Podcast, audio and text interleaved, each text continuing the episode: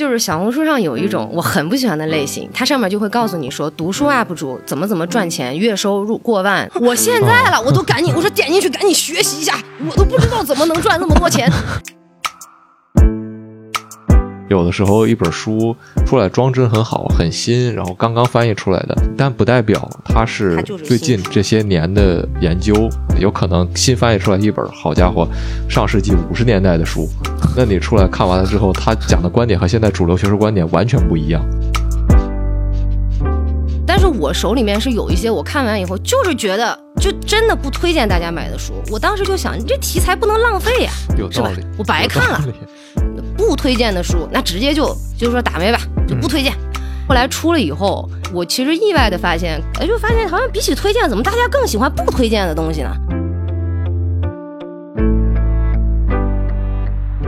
每期对谈一个陌生行业，我是天宇，我是天域，欢迎收听天域兔 FM。这是一档为了开拓眼界、走出自己的局限而设立的播客，通过与人的对谈来试图与未知的领域和知识产生互动。我们每周四更新。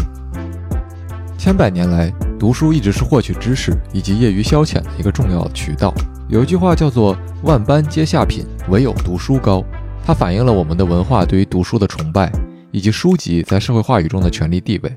也许这也解释了为什么读书一直是很多人愿望清单中希望自己能够有时间去做的一件事情。随着出版内容越发的丰富，以及宣传话术的不断加码，如何挑选一本适合自己的书，也成为了生活中切实存在的问题。于是，读书 KOL 们就成为了很多人选书的参考对象。我和天域都对读书 KOL 眼中人与图书之间的关系非常感兴趣。于是，在本期节目里，我们有幸请到了哔哩哔哩知名读书 UP 主陶有黑眼圈儿。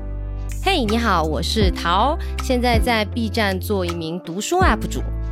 陶是哔哩哔哩认证的知识领域优秀 UP 主，坐拥将近十万粉丝，在读书 KOL 当中也可以说是顶流了。那在本期的节目里面，我们从读书 UP 主这个独特的定位开始聊起，听桃儿给我们讲述了他对自己创作的内容的理解和思考。我们也请桃儿分享了他作为一名每年读书近百本的人是如何选择图书的。此外，桃儿也和我们一起讨论了图书营销的套路，以及图书 KOL 和出版社之间的合作模式。希望你也能从中有所收获。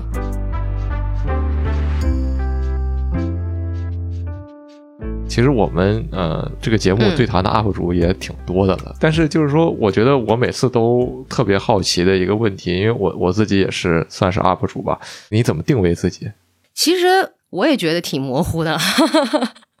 因为我今天发现一个问题，就是总感觉读书 UP 这个东西，它其实没有一个特别专精的领域的。如果说你要是找那种看书看的特别厉害的人，那我们可以去找老师啊；你要是找这种做书特别厉害的人，那我们可以去找编辑啊。嗯，对呀、就是读书 UP 主他的存在到底是什么呢？我也在思考这个问题。嗯读书的这个区在 B 站，它其实压根儿就没有一个读书区。是我们投这个东西的时候，得要看你的这个内容。比如说，我今天投的这个东西，相对来说它比较偏向一个呃人文社科，我就会把我投到那个人文历史那个里边去。如果说今天的书可能更轻松一点，偏小说，我就会说，要不就投到日常区。我会有这么的一个心理的，哦对我会在这儿选，我应该投到哪个区呢？我就觉得哪个区好像都不能完全接纳我，哪个区都不是完全容身的。但是 B 站直到现在，你看我们好多人。做这个读书视频，其实已经做了有一段时间，有一两年了。但是 B 站现在目前也没有一个纯粹的读书区的这么一个板块儿，嗯嗯我们也就是一直在摇摆。所以我现在目前做这个东西，我目前给自己的一个定位就是，我希望能够带着想读书的人一起读书。嗯因为我会经常收到这种私信嘛，就是说我已经很久不想，就是很久不看书了，我想读书，但是静不下来心看书。然后自从我看了你的视频之后，我就慢慢的又开始看你推荐的书，我就发现，哎，还是喜欢看书，怎么怎么开始看，就是这个时候你的那种，就是心里面的那种满足感，哇，真的不一样。对，这个也是你上次说的，就是你感觉你更多是一个帮忙筛选书的一个推荐者。嗯，说到筛选嘛，就是我最开始看桃子你的视频，完全是就是被推荐的，然后就是你的那个打妹系列的，我忘了是哪一期了。还有人做这种内容，我感觉特别惊奇，是因为我我知道，呃，之前说的我在出版行业干过，所以我知道图书领域的这些 KOL 和编辑的关系是非常微妙的。然后大多数人是只说好话，或者说如果实在不喜欢就啥也不说了。那你是为什么会就是敢于勇敢说不？其实之前就这个视频之所以能火，还是主要是因为就是像你说的，做的人少，就打了个差异化。因为大家普遍都是在推嘛。我当时一开始推的那一系列书都不是编辑给的，都是我自己买的。然后我当时的想法呢，就是我经常就是包括之前图书区的一个，虽然没有这个区哈，就是普遍推书的读书 UP 主呢，大家都是在推书。我最近看了什么书，我觉得还怎么样。但是我手里面是有一些我看完以后就是觉得就真的不推荐大家买的书。我当时就想，你这题材不能浪费呀，是吧？我白看了。我总得分享一下吧，那就我当时其实第一期出的时候是很机缘巧合的，我也是在想这个东西要怎么跟大家说呢？那就不推荐的书，那直接就就是说打没吧，就不推荐，直接就不行，这本书不可以。后来出了以后，我其实意外的发现，可能就是这个差异化比较有意思，哎，就发现好像比起推荐，怎么大家更喜欢不推荐的东西呢？哦，对对对，我我我我也在反思这件事情，就为什么我喜欢这个不推荐呢？当然，就是说我自己有觉得，嗯，真厉害、真勇敢的这种想法在里面。然后，但是作为一个普通观众的角度，我也觉得，就是说大家都觉得，会不会说看到了不推荐的东西，然后就避免了踩雷，有一种赚到了的心态？对，肯定会有，就是因为读书相对来说需要花比较高的时间成本嘛。我之前就想了，这个东西一定得有人做。因为你比如说，你看一个电影，它可能一个半小时差不多就看完了。你吃一顿饭啊，花点钱，然后吃的不好不好吃也就完了。但是读书这个东西，它是要花费你生命中的最起码得三四个小时吧。尤其是如果看书看的比较慢的人，嗯，不好看停下来不就行了吗？那我就花钱买了，你不让我看完。我来分享一下，作为一个读书没你们那么多的人，就是就是大白你说的这个不看不就完了吗？就是我总觉得，就是读书没有那么多的人，他对自己的判断能力本身就有一定的不自信。这个我也是这样的，我也是这样的，对，都是这样的啊。就是我最近看了一本书，呃，我就指名道姓了，就是就是有一本书叫《高绩效教练》，这本书在就是我觉得商业书籍类里边还是推荐的次数比较多的，经常被提起来。然后我就反正列到了我今年的书单里边。我前一段时间就在看，我看了前百分之十，我觉得这书讲的有点儿，你说它没用吗？它我还不知道，这才读了百分之十，说不定人家这个厉害的东西在后边呢。然后就这样的心态读了百分之十、二十、三十、四十、五十。看到一半，我还觉得这书这书没什么用，然后我才算了吧，就是不要再浪费时间了，然后才弃了。但是我这个时候已经读了一半了呀，就是你像像你们说的，时间已经投入进去几个小时了。我懂的。那你这书评分还挺高的，八点多呢。嗨，但这书具体的话，可能有我个人的这个判断的问题吧。就是你是不是能判断一本书好坏的这个自信与否，会决定刚才大白说的那个不看就完了嘛？就是。我我思考了一下你说的这件事情，我觉得它本质上还是就是说你读书想干嘛？因为你读书只是一个消遣的话，那真的就是可以随时不看。我也有过就是像你说的那种，我不自信，因为比如说我在做一个新的领域的这种，呃，看看他们这个研究领域写过什么书的时候，我就。比较困难，因为就是说，虽然很多很经典的著作有很多人写过书评，我的导师也告诉我说，你一定要看看书评。然后，但是你有时候觉得说，我不看完怎么能形成一个自己的完整的世界观呢？但是你你看到自己不喜欢段落的时候，呃，你就有的时候也会纠结。你你只有在很对自己很掌握的很熟悉的东西时候，你才知道哦，这个我需要，那个我不需要。但是你是新手，你就不敢这样说。嗯，对。所以说，其实我在做这一系列的视频的时候，我自己是会有一定的，就是我会先甄别一下。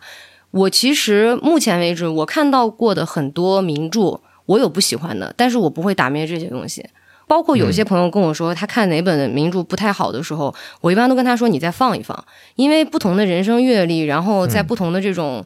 情况下去看肯定是不一样的。你要知道，它之所以成为名著，它不仅是能够经受得了这种时间的考验，也是能够放之四海皆准的。就是它能够让不同国家、不同文化的人都能从里面找到自己的影子。所以说，这种书可能我们会需要一些时间去阅读它。那么在这种时候，就是我在做这个什么书不好看这个打面系列的时候，我一般不会选择我暂时看不懂的书。嗯，就一定是看完懂了，觉得确实不好。对这些书，我只能是说，我现在以我目前的能力，可能我还没有看懂，但这不代表它不好。明白。那你说最开始的时候，这些书都是你自己买的，但是到后面还是你打妹的书都是自己买的，跟编辑没有任何关系吗？还是就是我我我特别好奇，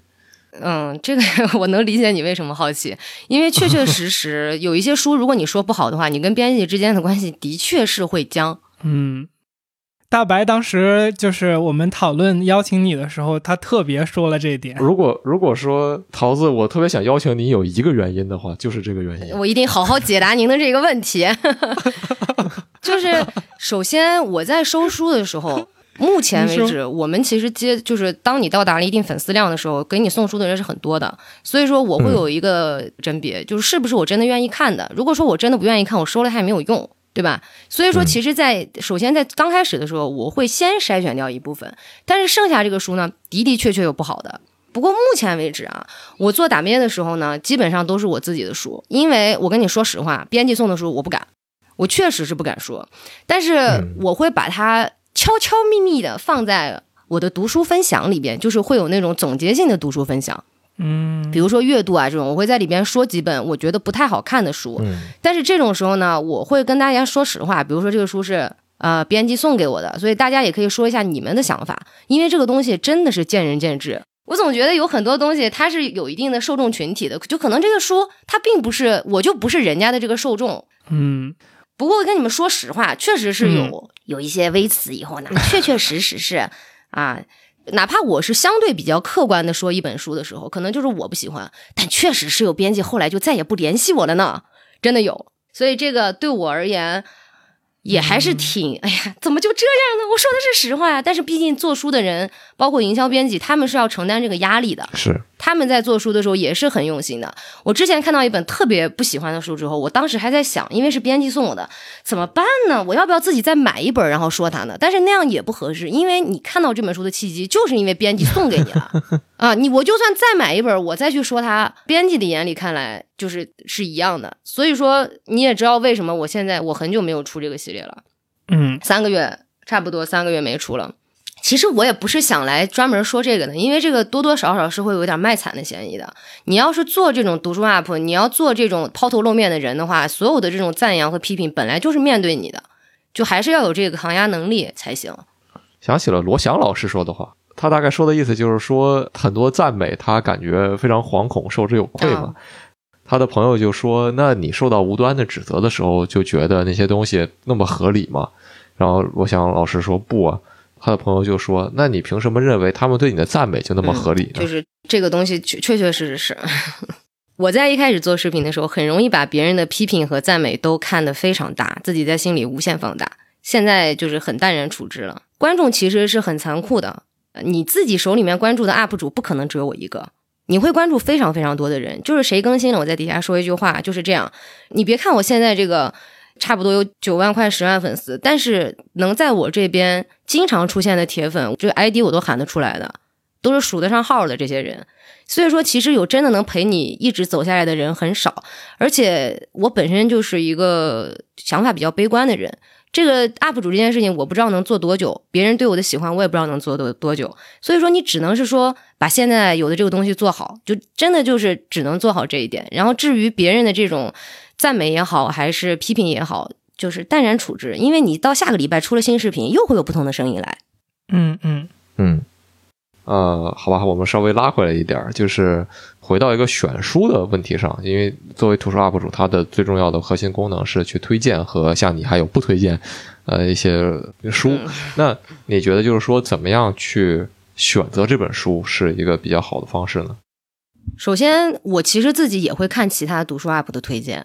就是我喜欢的朋友，我自己是会看的。OK，然后也会有一些我明明知道他跟我的读书品味完全不一样，但我就是喜欢这个人，我会看他每一期的，然后多多少少也算一个小拔草了。我喜欢他这个人，但他推荐的书我知道我不喜欢，然后这些书我可能就不会去 看。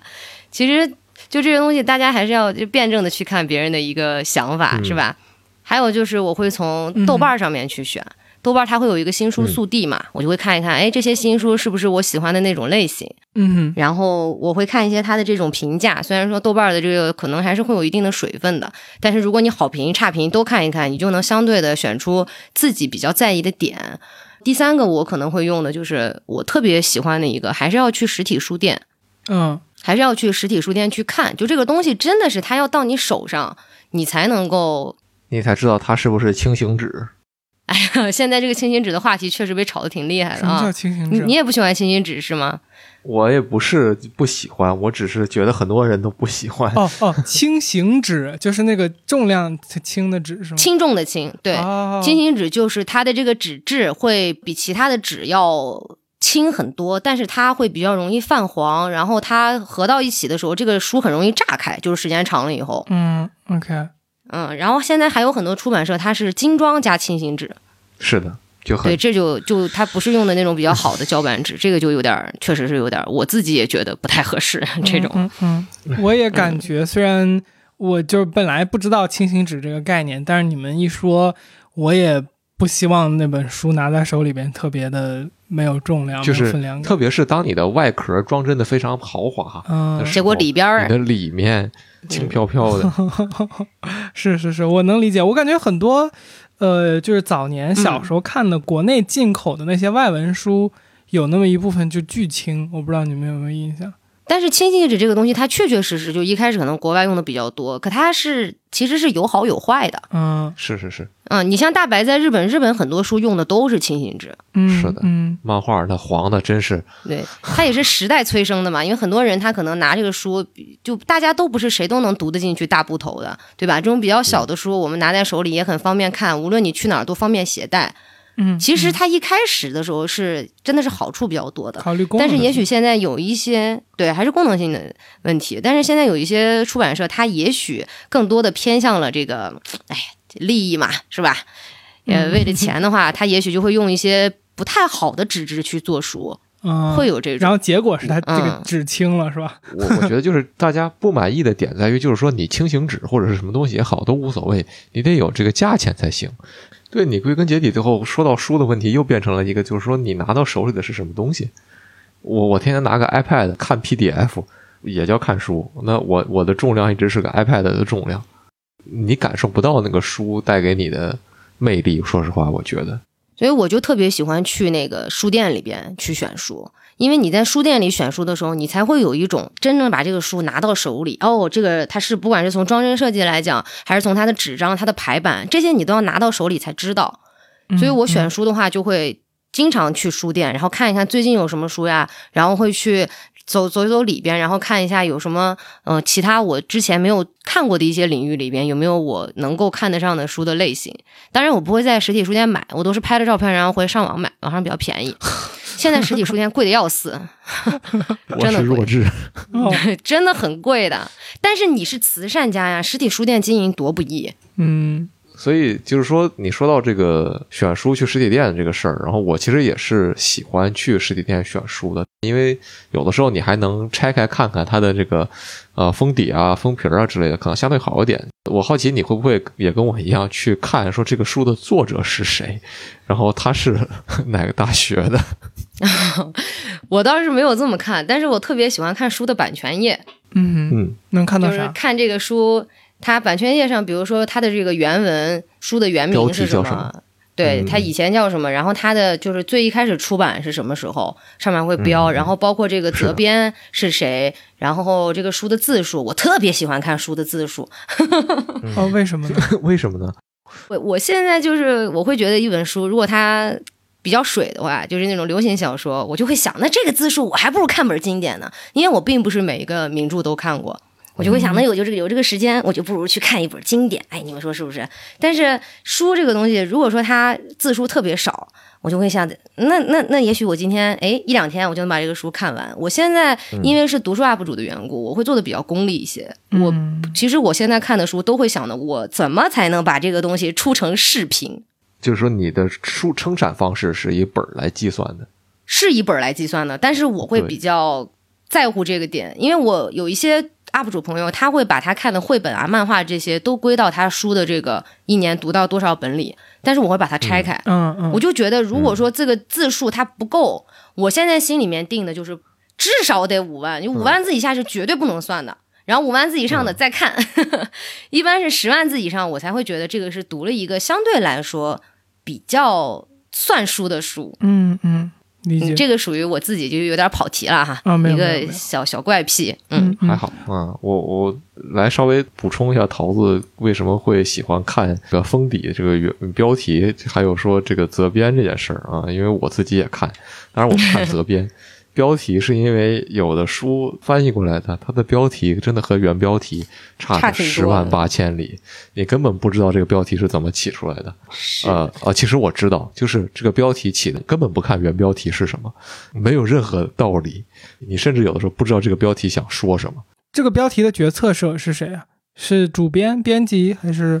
嗯，不同公司可能不一样吧，嗯但是总之是有一个决策的人的。然后还有就是年份，其实也是挺关键的一个信息了，就是因为有的时候一本书，特别是也是翻译的，就是说出出来装帧很好、很新，然后刚刚翻译出来的，但不代表它是最近这些年的研究，特别是就是研究类的东西嘛，有可能新翻译出来一本，好家伙，上世纪五十年代的书，那你出来看完了之后，他讲的观点和现在主流学术观点完全不一样。嗯。嗯那你怎么看？就是说，如果你知道这件事儿，那当然没关系。就是说，这是一本很好的书，没问题。OK，你你看的是当时的研究观点。那但是如果你不知道这件事儿，就有问题。嗯，所以说，重点其实不是这本书的问题，而是说你知道不知道。关于这个出版社他们所做的这个决策的问题。对对对，我之前看过一本社科类型的书，就是讲消费主义的。然后那个书我看的时候是觉得挺新的，结果在看了看呢，我就发现它这个里边用的所有的图表都停留在二零一零年。嗯然后这本书我还看完了啊嗯，结果后来我一查，这个书它其实确实是新的，但它是一个再版。我就在想，那既然你是再版，而且现在已经过了十年了，为什么这个书你不可以加一些新的图表呢？你没联系作者。没有作者，他还出了新的序，哦，作者我很生气。嗯嗯，然后我就把那个作者拉黑了。还有还有联系方式吗？还是之后就不买了？不是不是不是，在我心里，在我心里的这个小名单上拉黑了。就好像我也有拉黑了的译者。是的，大家应该都有看外国文学的，应该都会有，因为有些人翻译的是真的不行。我我要触发 PTSD 了，对不起 啊，对，换一个话题，不要让你想起不美好的回忆。啊，没事儿，还我们我们还是在这个话题上再稍微停留一会儿吧，因为我觉得，特别是刚才陶子你讲看豆瓣儿的差评，豆瓣儿的差评，我觉得很多的内容都是翻译不知所云。真的就是这个翻译确实，当然这个所谓真的假的也只是我个人的判断，就是他真的不知道翻译的是什么，也有就是说这个人没看懂，然后怪翻译。哎呀，我真见过这种差评，就我喜欢的书，我就看评价，他翻了一个根本看不懂，打了个两星，气死我了。但是你转念一想呢，就是豆瓣上这个评价，它其实就是很主观的。包括我们做读书 UP 主也是，有些人他会过来跟我说，说你这个讲的一点都不客观，怎么怎么样。我说我就一人儿，你让我怎么客观？我还能给你搞什么学术研究吗？我一个星期出一篇论文呀，我能把所有人所有观点全给你叭哒叭放在这儿。几十年代的人是怎么样想法？不可能的，这个观点其实就是很主观的。所以我就说，大家去豆瓣上看这个评价也是，咱们辩证一点看，你看看他讨厌的这个点，你讨不讨厌？你要是觉得无所谓的话，那就照样去看就可以了。嗯嗯你说到了一个，就是说，其实不完全是读书的问题，就是更多的时候，我是在大众点评上发现这个问题的。随着差评多了，你会发现各种问题都有，然后你这个时候反而又失去了判断的一个标准。这个还是要看你自己的取舍嘛。你就比如说，有人说，哎呀，海底捞这个服务实在是有一点太太殷勤了，我不喜欢。那你就看你喜不喜欢这样类型的服务就好了嘛。嗯书其实也是一样的，就比如说有人说这个翻译特别差，然后你可能就喜欢这个翻译的风格，或者是你不在乎翻译的话，你就完全可以看。但是有一些人夸这个书说它装帧设计特别好啊，怎么怎么样，然后你对这个无所谓，你就是喜欢，你比较看重译者，比较看重这个出版方，你就选择你自己喜欢的那个点。你还是要看大家的评价，跟你自己对于一个东西的取舍是怎么样的。嗯嗯，是的，就是也不是所有人看书都是为了获得作者的观点的。嗯，我甚至有朋友他就是出版方的粉丝，出版品牌的粉丝。哦，OK。我记得之前聊的时候，就是桃子，你有说豆瓣上面的这些呃书评也是比较就是一真一假，或者说有些是啊、有水分的。对对对对对对对对，就是这个是一般你是怎么判断的？这个其实就跟你判断电影的评价的方法是一样的。你比如说，电影突然涌进来一批好评，突然涌进来一批差评，其实这个都是有问题的，因为大家的观点不可能如此的一致，嗯 OK，就不至于两极分化，但是一定会有自己的想法的。但是我不知道，就是你说的这个突然涌进来，是说，比如我啊。去看评论区，然后发现大家的观点都极其一致，还是说，就是比如说你前两天看这本书的时候，它的评分还是比如说我我不知道啊，就四颗星，然后突然一下有一天变成了五颗星，因为我不可能作为一个普通的读书的人，我我肯定不会就每天去看这个书的评分的走向嘛，嗯，你可以看那个日期嘛，评价的日期。嗯，对，建议普通读者去选的时候呢，你们就要进到那个豆瓣里，因为他们那个短评都是有日期的嘛。首先，你看一下它那个日期是不是在同一个范围之内的。比如说，很多书它也许都是，就比如说三月下旬，他送了很多的这个 QL 让他们去评，因为不光是 B 站 UP 主，其实还有很多的豆红也会接书。嗯嗯嗯，然后这个时候呢，大家就普遍会打一个相对来说比较好的分数。不过新书我就是不太建议大家去看那个几点几的那个评分，还是看短评会来的比较有参考力一点。如果说想要看那个评分的话，建议大家就是老书可以看那个评分。或者说，你如果出的这个书是再版，他以前作者他出过其他的书，你可以去参考一下那些评分。啊如果是再版的话，如果译者一样，就可以参考一下前一版的评分。嗯，嗯这样明白了。OK，就是短评反而是真正就是普通人读完书就过去甩一嘴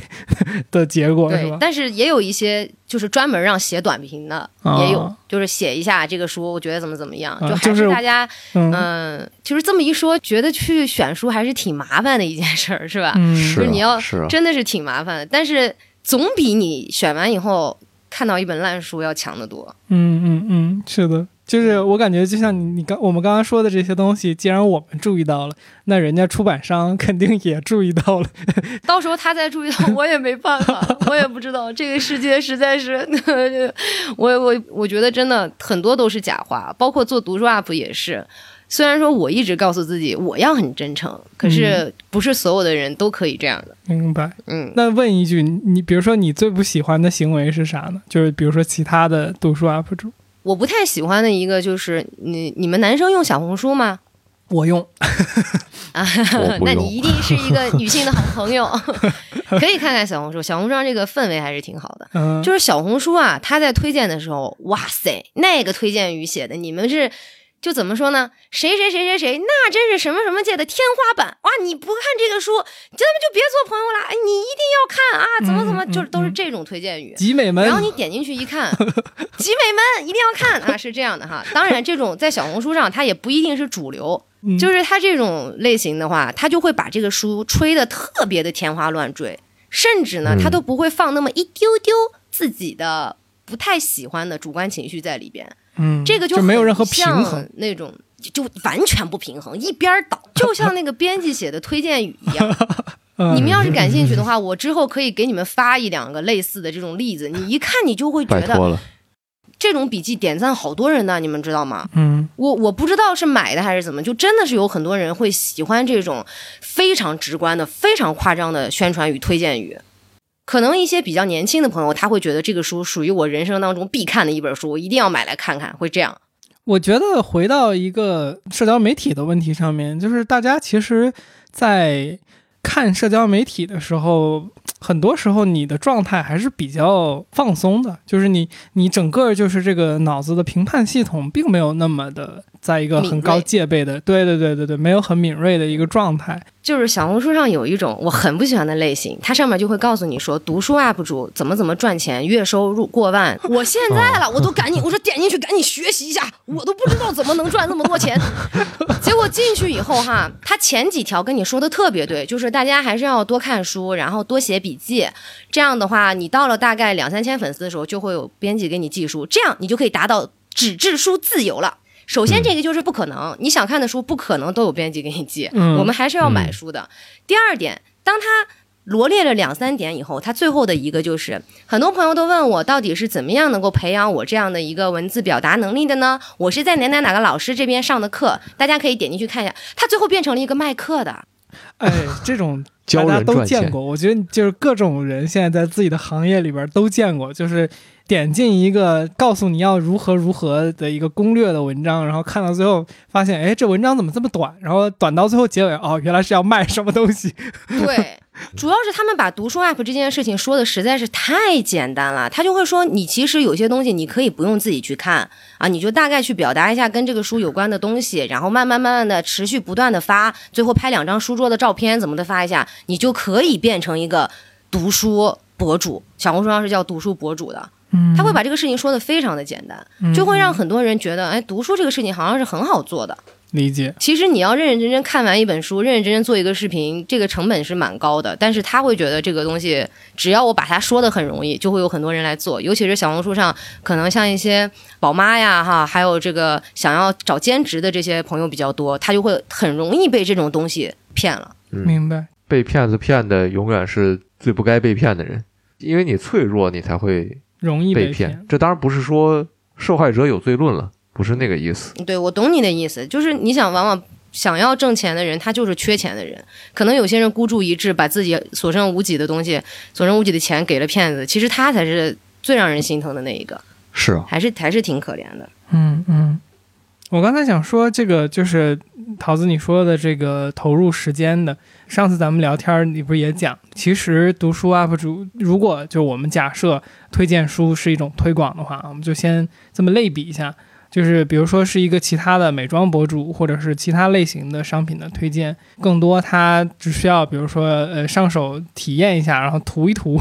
说一下就是品牌方说的卖点，就那个 brief，基本上就可以了。但是就是读书 UP 主反而是你们需要投入更多的时间来把这个书读完，然后你才能输出你的观点，对吧？那这个首先时间投入就其实反而比其他的要更多。不过 确实，大白说的那个是有道理的，就是出版社其实普遍你要跟美妆公司比，那是比不了的。嗯嗯嗯，是的。出版社都很穷的，嗯我现在认识一个编辑，就是他现在做的这一个书系，他就告我说，就是已经快要做不下去了，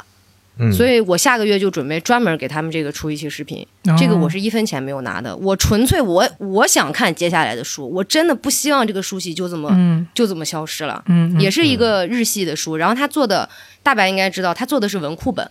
啊，这个是应该是国内比较靠前的，做的是纯就是那个它是一个非常标准的文库本做的，而且它的纸质特别好，特别细腻。嗯。我就想的这个书系如果它做不下去，我会很难过。是但是当遇到这种情况，你说我会问他要钱吗？不会。首先我知道他没有，其次这个事情是我愿意去做的。我那天跟那个编辑聊，我说咱们。咱们下个月开始出出这个视频，然后你跟我聊一聊，我们争取在四二三这个读书日之前把这个出了，也许大家会多买一些。他说你怎么比我还着急啊？感觉你比我还想卖。我说我真的不希望这个书系就这么没有了，因为我太喜欢了。嗯嗯，那就还是说到盈利的这个事儿吧，就是说，嗯你觉得作为一个 UP 主，你你方便讲讲，就是说你是怎么盈利的吗？啊，这个是不是太 太隐私了？这个没有关系，因为我现在基本上没有在靠这个东西盈利。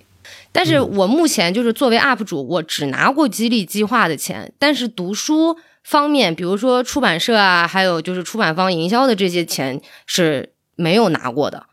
我就是带货，就是帮着发那个券儿，有佣金，这个是有的。但是大部分营销编辑在找我们的时候，他也不会问说你们的这个具体的这个推广的呃收费的是怎么样个收费标准啊，他不会这么问，他就会说，哎，那个你看一下我们这个书你喜不喜欢？如果你喜欢的话，可以帮我们推荐一下之类的，都是这样的话术。我嗯我我我觉得你这个就说到了，就是说图书 UP 主整个生态圈儿可能都面临的这个问题就是这样。对对对，那你觉得是为什么导致了这样的一个现象？就是无无论是什么体量的 UP 主，因为我偶尔也会有人说要不要给我书，然后话术可能跟你这个大差不差，就是说他好像没有一个说面对级别更高的 UP 主有什么更多的优待，很少。没有，我五千粉丝和九万五千粉丝的时候收到的就是话术是一样的。那那这个你觉得是为什么呢？我觉得可能首先一开始大家想的就是，哎，我觉得可以用这个赠书的方式来让更多的人看到我们的书，就是作为营销编辑的话，结果呢，当他送了你书之后，没有想到读书 UP 居然把这个东西拿出来推广了，嗯，就是在他还没有收钱的时候，可能就是本着一种纯喜欢的立场，然后把这个书推广了。当一旦有这样的例子出现以后，我想哈、因为出版社它在营销方面的这个预算可能也不是特别多，然后当他一发现这个东西我不用花钱的时候，大家就约定俗成了，那就这样吧。对，嗯我的呃理解可能跟你差不多吧，就是说这条路走得通，然后就没有改进的必要了。你能不花钱干嘛花钱呢？他们现在目前有的是会说要置换，这个置换是指，他会给你相对来说金额比较高的书，比如说，呃，你愿意给我们出这个的话，我会给你四百到五百的一个选书的这么一个区间，你可以在我们设的书里面去选。当然，这个书四百五百啊是定价哈，不是网上网络上电商的这个折后价。更不是成本价。明白呃，。对，当然不是成本价，就是它的那个定价。但是，一般这种我们就是会，我会拒绝。嗯，这种置换就是说你出一个他们指定的内容，然后他给你这个，所以你才会拒绝，是吗？这倒也不是，因为他们毕竟没有出钱，所以说他们在这方面的要求不会特别的多。嗯，当然会有一些要求，我只是觉得，如果我一旦拿了你的东西以后，可能我的说话就不会那么自由，不会那么真诚了，因为拿人手短嘛。这个会不会也是图书 UP 主的这么一种大家都有的心态，才导致这么一个现象？因为每个人可能都会觉得，就是很有说，可能如果我拿了人家的东西了，我怎么客观的评价这本书呢？但是大家同时又都想，我都拿了你的书了，我怎么好批评他呢？这个就是我们最开始聊的问题了。嗯，嗯，，对，就是感觉书这个商品和其他商品有一定本质的不同哈。它是大写的知识，给人感觉。虽然我觉得自从在出版社工作了之后，我的这个印象就被彻底的摧毁了，但是我嗯还是能觉得很多人是带着一个好的有色眼镜去看它的。还是有滤镜的，是吧？，对，嗯，但是这个东西它如果作为资源置换的这么一个东西来讲的话，可能说它的定价也好，并不是那么高。因为要像其他的一些是美妆博主、生活博主，他们可能拿到的单价产品是会比较高的，这个产品单价也许有几嗯千，然后他们拿到这个产品之后呢，你给可以出一个，比如说开箱视频啊之类的视频，在这个时候，在这个 UP 主心里，他也会觉得自己和付付出和收入相对来说是成正比的。但是如果说你只是拿一本书，就要给对方做一个整体的，包括一个什么，你要出视频，你要怎么去选题，怎么策划，然后包括你要做一些宣传，你还要去剪辑，然后做后期等等，可能你会觉得自己付出的东西，对得，包括你看完肯定得。嗯，你要做这个做很长时间，几个小时、十几个小时去做这个事情的话，那个是你会觉得，哎呀，这个有一点儿。当然了，如果说这本书你是真的喜欢，你自己愿意去做，这个是可以的。嗯嗯就是当大家成了朋友以后，我会主动说，我 说我给你出一下这个视频吧，你们这个书我真的特别，就我比他都想让这个书卖得更好。嗯嗯嗯，就是也是会有这种存在的，就只是因为是刚才提到一个关于生态的话题嘛，我就会觉得可能，嗯、因为我现在是属于读书 UP 主里面还算做的不错的，因为有一些 UP 在跟我聊天的时候，他就会问我说你现在的这个。比如说收益情况啊怎么样？当我告了他们我的现状以后，他们就会有一种我不想做了。嗯就是既然连你都是这个收入的话，我为什么要做这件事情呢？是对对，就是做的最好的人还是这样的话，那他就看不到希望了。我想表达的其实是这个意思，就是我会觉得可能出版社跟读书 UP 之间这个关系现在有一点点畸形。就是我作为一个做的还算不错的，我希望能够把这个事情稍微做得好一点，哪怕是大家都愿意置换也算，可能还是希望大家能够有一些回报吧。嗯嗯，明白。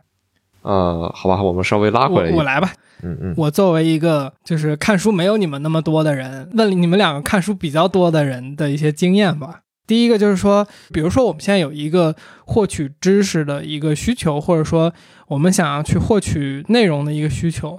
你们觉得就是这个场景下文字媒介和其他媒介之间的区别是什么？我可以先举一个小的引子啊，就是说，因为我有时候觉得，就像播客的这个内容形式存在。就桃子，你肯定也看到过，就我们邀请嘉宾的时候，我们会跟嘉宾说的一个点是说，我们这个比较长，呃，对我们比较长，所以你的观点是能够说清楚的，讲的比较细，很多就是。对对，就是我觉得有些观点啊，有些内容啊，你是需要足够多的篇幅，你才能真正传达清楚的，嗯对吧？那比如说，是否文字媒介的其中一个优势就是在这种地方了，就是通过文字的这个媒介，一个东西才能够真正完整的讲清楚。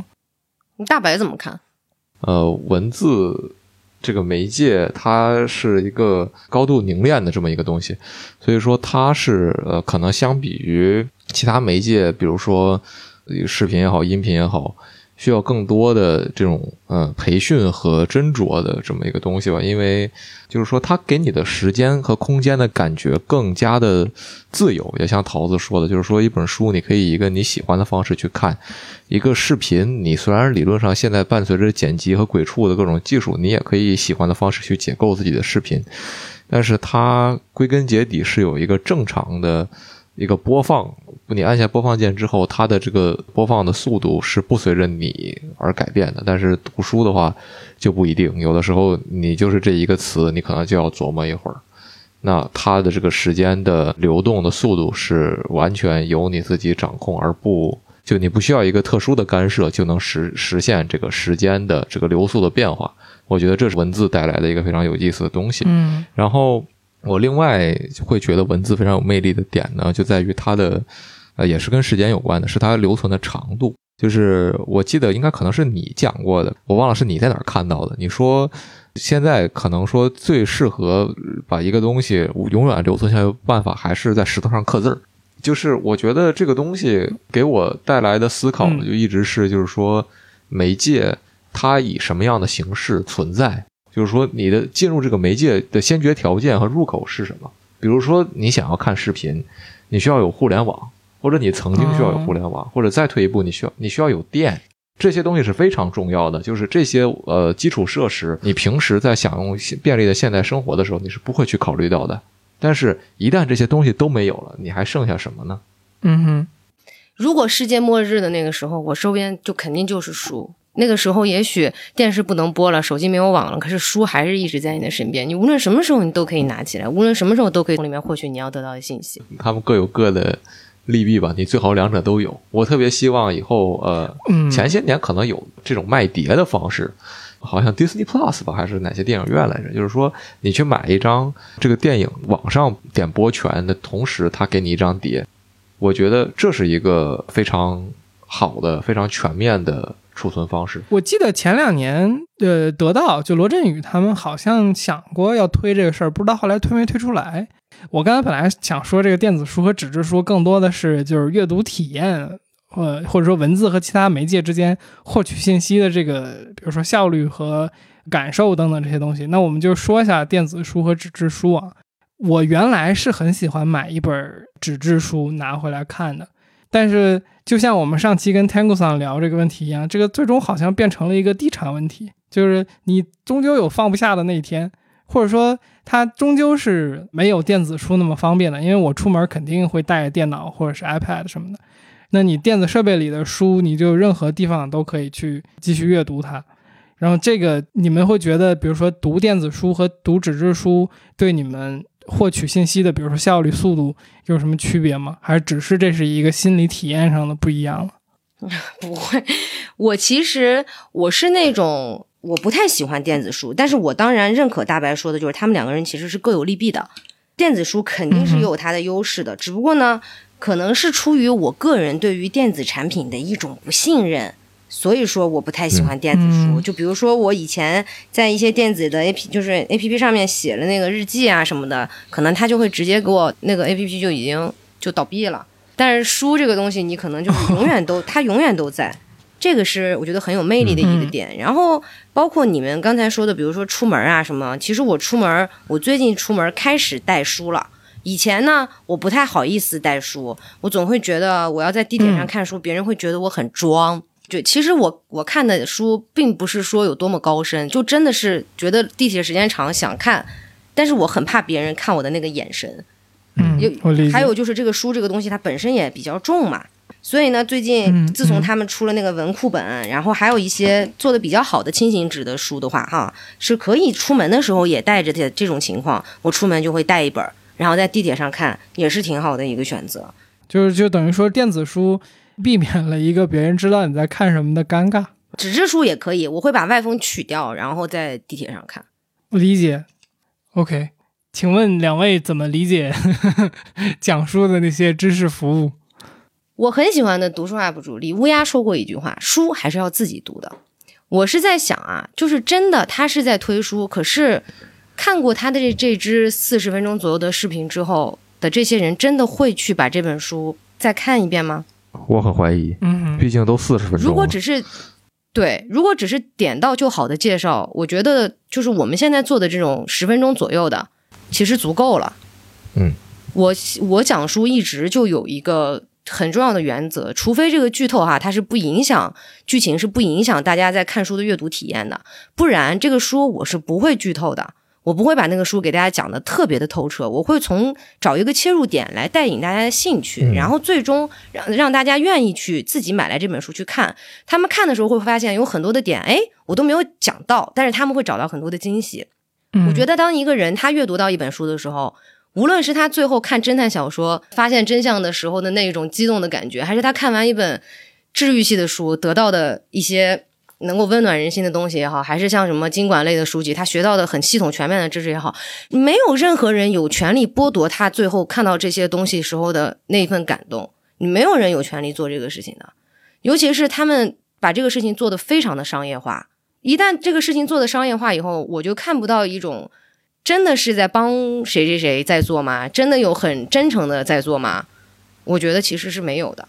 嗯所以说，现在我不太喜欢的一点啊，包括你看讲书有这样讲的，讲书说老实话，四十多分钟讲，这都已经算好的了。你们有看过那种五分钟讲完一部电影吗？嗯，我刚才也觉得这个是一个比较类似的类比。五分钟讲完一部电影，十分钟讲完一部电影，有这种。还有比如说在 B 站玩游戏啊，云了一遍塞尔达，就是我我我云完了，我玩完了，嗯然后点个评价。我对这种东西是真的完全不能理解。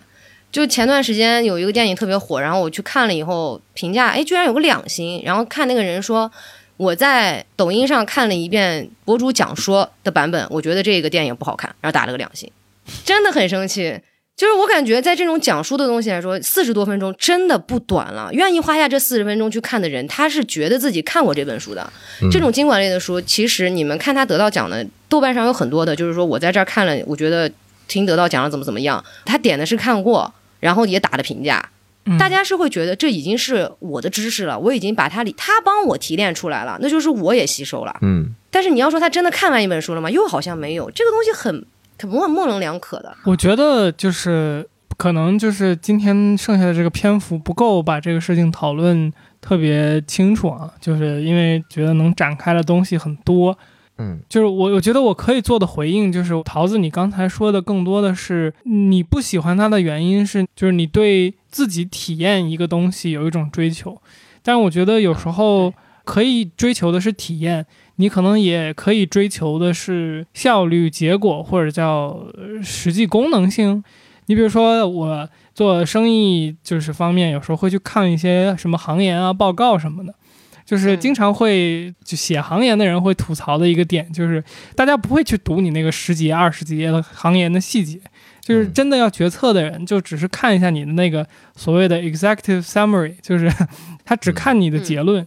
他看完结论之后，他其实就可以对这个东西有一个大概的概念嘛，就是说，比如呃，游戏市场通过你的如何如何调查，未来三年五年，你这一份调查觉得这个市场是要走高还是走低，对吧？这个是他从这里边获得了这么一个信息，他可能同时看了五份报告的结论，然后，他这五份报告结论是差不多的。OK，那他这个时候得出的一个结论就是，大概率就是整个研究行业、研究圈都觉得就是这个未来五年这个行业是要走高的。那这个就是嗯成了他的一个决策依据嘛。呃，书是花了很多篇幅来，比如说举例子，然后给你一些案例，来论证它的一些东西。，对对，就是如果我现在只是要一个公式，可能对于我做决策就这个点上面就够用了。我理解，刚才大白刚才不就说说这个要看每个人去看这个的时候，他需要的东西是什么嘛？对吧？如果你就是需要一个这种比较直观的，能够让自己一下就明白的，我觉得就是这种我也是认可的。只不过是就我刚才说的，它有四十多分钟，如果你说只是提炼出来的话，也许不需要这么长的时间。而真正愿意花这么长时间的人去看的话，他也许就会觉得把这个东西直接就当成自己的自己的阅读过程在用了。可是到最后这本书的精华他讲了之后，那这本书本身可能看的人就会少了吧？嗯，我刚才也觉得，就是你对书是想保护它的那种心态。可能我会更希望我的宣传是让别人去看这本书的，但也许这种话会让别人觉得啊，那我就没有必要看这本书了，因为我的这些知识点啊什么的我都已经知道了，可能会有这样的一个差异。还有就是因为你俩看的就是经管社科类的书比较多，然后我呢是小说看的比较多。小说要是这么讲，把噔噔噔噔给你全剧透完，是吧？但是其实是有这种十几分钟讲一个小说的视频，也有的。嗯，哦，这个我能理解，就是我非常能理解这个点，就是就是当你去看故事的时候，你要的就是那个情感体验嘛。然后那个那个被重新讲一遍的时候，那个情感体验确实可能就不在了。有一些作品，它其实就像一个文字游戏一样，它需要用文字这个载体，才能够更好的体验。就是可能是我看推理小说比较多，然后我觉得推理小说你不用说用这种讲书的方式了，很多作品它就算改编成影视作品，它都没有办法给你带来文字所带来的那种体验。嗯，是的，当媒介改变的时候，一定会失去什么。嗨，这里是后期的天宇。作为一个短暂在出版行业工作过的人，我在本期的对话中呢，也第一次从另外一个视角理解了这个一直带有一些认知光环的行业。从不同的角度看待事物，也是我们在天娱兔 FM 一直想要做的事情。不知道你对阅读有怎么样的体会呢？或者你对于出版行业有什么样的新的补充？希望你可以和我们一起在评论区里交流。也非常感谢在最近几期里给我们留下长评的朋友们，因为你们的评论，我们也受到了更多启发。OK，做个预告，如果你还没有听够本期节目的话，下周四我们将会更新本期节目的彩蛋。在彩蛋里，天域问我和桃儿，一本书是如何从无到有最终出版的。那么我和桃儿也就结合了各自的经验，分享了一下对这个流程的认知。如果你对这个话题感兴趣的话，就关注一下我们吧。下周四我们会准时更新。另外，天娱兔 FM 自己听友群现在已经开启，如果你想加入我们，和我们一起直接聊天，请在微信搜索好友 ID“ 天娱兔 FM”，拼音的天宇，阿拉伯数字二，最后加上 FM，记得是添加微信好友而不是公众号，然后备注一下来聊天，我们会尽快把你拉进群里。最后呢，如果你觉得我们的节目做的还不错，或是你从中得到了一些启发的话，请关注、点赞、评论，或是把我们的节目转发给你的朋友。相信你的转发和评论也会加深更多的人对某一领域的了解，这也对我们做节目有非常大的帮助。好，感谢，让我们下期再见。桃子能不能介绍一下在哪里看到你的内容啊？大家可以到哔哩哔哩去看，因为现在只有 B 站才有了，可以去 B 站来看我的视频。我的 ID 是桃友黑眼圈。好。那就感谢桃子来参加，好，嗯，感谢二位的邀请，拜。拜。